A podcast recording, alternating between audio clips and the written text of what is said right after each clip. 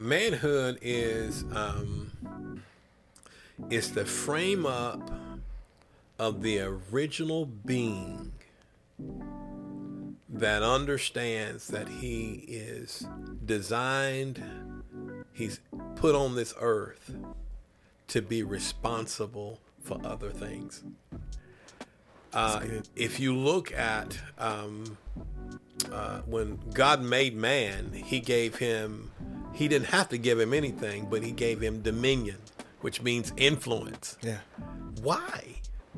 He wanted to make him responsible for things initially from the jump.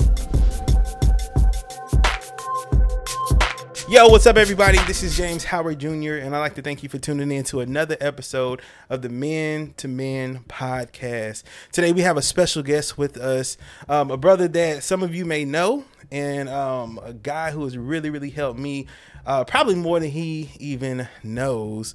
Um, so, what, what you got a lot of titles, man, and so I, I guess we could focus on Fellowship of Christian Athletes. Um, you're a husband, you're a father. Um, I'm sure you sit on some kind of boards and some kind of chairs, and I know you're an elder at our church, man. But today we have Mitch Williams hanging out with us today. Um, could you tell us a little bit more about yourself? How you doing, first of all? How you doing? I'm doing? good. I'm good. I'm good. I'm, um, you know, I feel like that. My my credit score goes up when I'm around you, James. you know, at my house we call James nephew. You know, so Uh-huh. even when you're not listening, so what's Yeah. nephew? We got he got stuff going on, and Yeah. we're in 100 percent support of anything that you got going, no matter what you got. Well, let's see. Uh, shoot, I am 59 years old. Um, married for 30. This would be our 35th year. Uh, father, four boys, four men, and uh, we have one granddaughter. Uh, so far, hopefully that number continues to, to mount. I'm there. We love grandchildren. Oh, It's been yeah. great. I'm sure you'll at least get one more from somebody. Lord have mercy. I'm thinking. Yeah. I'm thinking. I'm thinking. I hope. Went to North Forest High School. And Okay. Graduated from there and got a um, played basketball and ran track. My last year, my senior year, got a scholarship to uh, go to Southern for track, run cross country, indoor and outdoor. I was here a year uh, at the university and um, and had a friend. Uh, she was just my friend. Her name was Sheila, and then it uh, turned into something after uh, the Super Bowl of 1982 Watch out now. uh, we those friends became you know we I said that was in '82. Um, we um, married shortly after um she got out of school. Yeah. Um, I went to work at Channel Seven, replacing Robin Roberts in 1984. Okay. Once I got out of school and and um, I was just I love sports Yeah. And I've always wanted to be a sportscaster since I was 12. And uh, got a job there, and um, two and a half years later, was able to marry her in '87. Then Marshall was born in '89. Mike, I mean 80, 80, 89. Yeah, Micah was born in '91. Then uh, Mark was born in '94, and Matthew the Caboose was born in '98. I want to I want to talk about man manhood in itself. Yeah. Uh, biblical manhood is the goal. Um, my Right. goal for this this podcast is to help uh, every man who's listening honor God with every single part of their lives. And so, um, question I like to ask all of my guests is uh, to you: What is manhood? manhood is um, is the frame up of the original being that understands that he is designed he's put on this earth to be responsible for other things uh, if you look at um, uh, when God made man, he gave him, he didn't have to give him anything, but he gave him dominion, which means influence. Yeah. Why? He wanted to make him responsible for things initially from the jump. Wow. And that when he looked at him, he looked at him as, as saying, okay, I want to use you to be responsible for things. Hmm. The first leader that we see, we're, we're getting ready to start this study in Exodus the first leader, Moses. Moses meets his wife while he's a shepherd. Wow. He's responsible for things despite his past, right? He's already killed a guy. He's running, but he's in a he's in a he's in a in a place where he's a shepherd, and then they have uh, Zipporah and her sisters got all kind of different things running around. What he does is he takes care of their flock, and the next thing you know, we got the birth of a leader. He's a shepherd. Of course, we know David was a shepherd Yeah. right?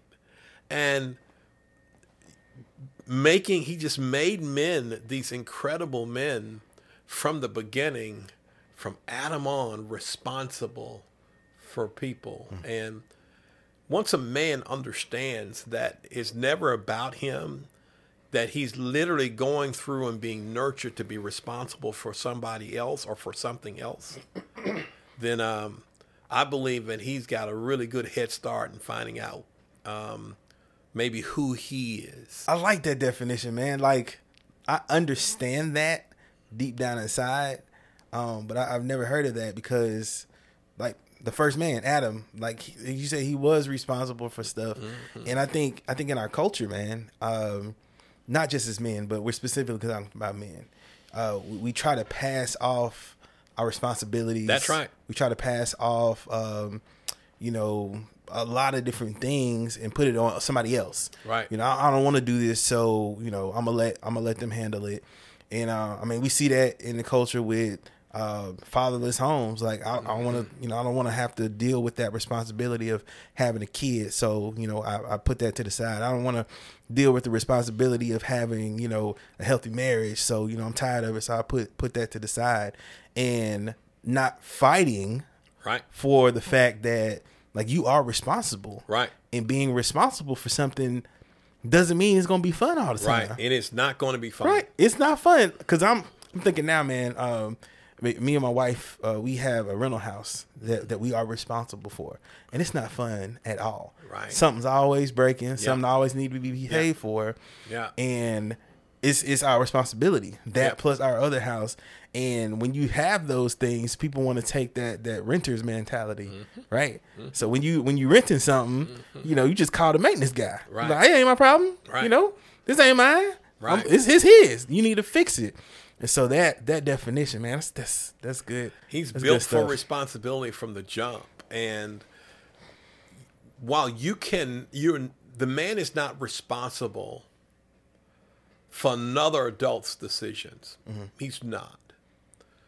But in terms of uh, creating a, a village of uh, of love and a culture of accountability, he is Yeah. and um, that's just from the start. Yeah.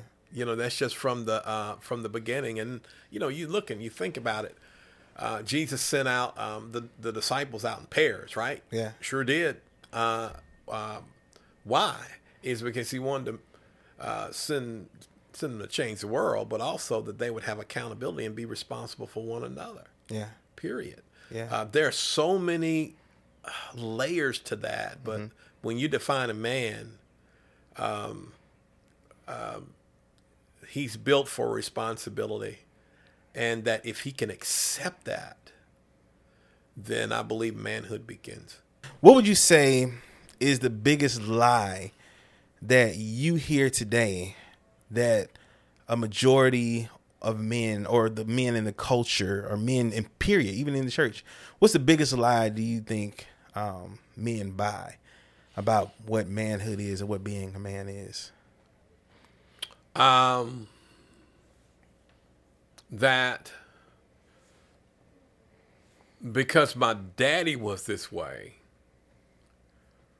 or because that's the way they do it, it's okay. Um, my my father, my uncle, my what they did this, then I'm gonna be the same way. I can't tell you how many times I've heard even guys that were getting ready to marry, and they'll say, "Well, my daddy wasn't faithful to what what I think I'm gonna turn out the same way." Wow. That's a lie. Yeah. Uh, if um, uh, uh, and then sometimes, which is so sad, we hear some even because some men have been absent. uh, from uh, mothers who have struggled raising up a young boy and would give them the worst thing in the world. They would tell them, would say, "You're gonna be just like your daddy." Wow. And there's no evidence of that other than they're growing. They're just growing and they're just trying to find themselves without them being at the house. Yeah.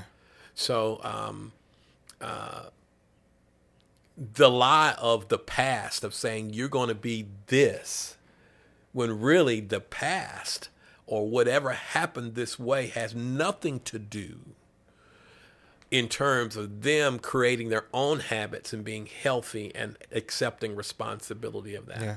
Period. I've told my own boys, we got four grown boys, I said if if your mother and I didn't make it, uh, which praise the Lord, we've we've been able to after, after 35 years. But I told them, said, if your mother and I never did make it, you still do not have uh, excuse uh, an excuse, nor do you have um, uh, any credibility in terms of saying, well, I can fail too in a relationship. No. Yeah. No, it's every day. You got to be responsible for what you got. Yeah. And then if you, it is no, no, no. And I think that's the biggest lie, nephew. I think that, you know, I've heard about this generational, all this. I hear all of that, but I just think that we're in a time where there's enough information, there's enough help out there that can curtail a lot of things. Yeah. Uh, that in some environments where if the pattern stayed the same, I could see that. But in a lot of environments, even if it's that way, there's still enough help out there Right. that can get a young man back to the to the highway where they can kind of see where they're going. Yeah. Um, I really believe that. I've seen it, and I've seen the evidence of it being around coaches every day, where we've had kids uh, lose a parent uh, by their own hand. We have seen, um, I mean, just kids that have had really kind of some legal issues and things. But because there was a coach, Yeah. because there was somebody right there standing in the gap and walking with them, Yeah. that history was changed Yeah. in a very awesome way. And, and yeah, so Right. Um, I guess I say that with a lot of conviction because I think that sometimes we we bind to this lie where it just it was always this way, it's always going to be that way. That's a lie. Yeah. Yeah. Yeah. And um wrapping up, man, it it makes me think about I can't think of the particular scripture, um, but it talks about how how God uh, can can curse generations, right? Generational curses. And a lot of people, I'm gonna have to go back and find the, the actual details, and I, I'll link it down below, y'all. But the thing is, it talks about so people, so many people focus on the fact that God is gonna curse, you know, for five generations because you had this type of attitude. The the sins of the father will be put on the sons and mm-hmm. stuff like that. But if you continue on in that story, and if you just look at the Bible, he also talks about blessings for hundreds and hundreds of years, That's even even more blessings. Exactly. And like you said, man, we get stuck in that mindset. Well, this is how it's always been.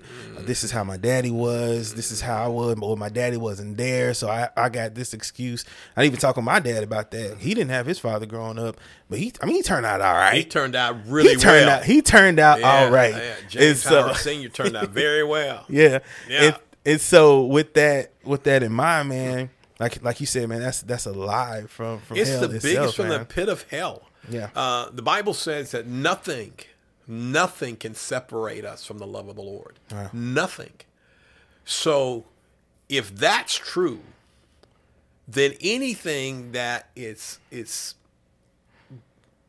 maybe cemented or seemingly uh, where flowers are not growing, Yeah. that does not say it won't grow Yeah. somewhere else.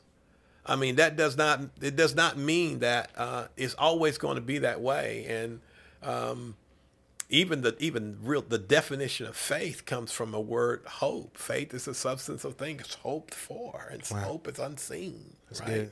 So I'm just I would encourage all men. I would encourage everyone that is raising a young man that God's right. He writes the script, and that script we don't know about. The past, which is yesterday, and the, what what are things that you've kind of gone through to get to another destination. it doesn't stop there, right? Right. So um, I'm um, I'm encouraged by seeing so many other so many stories where God turned things around. But I'm still quite hopeful as well in places and four places here in Mississippi, nephew, where um, we need more men to go and not only to tell their story, but to love kids that maybe maybe look like them when they were coming up. Yeah. Yeah. Yeah. So, last question, and then we're gonna do a lightning round just to kind of Okay. get to know you a little bit more.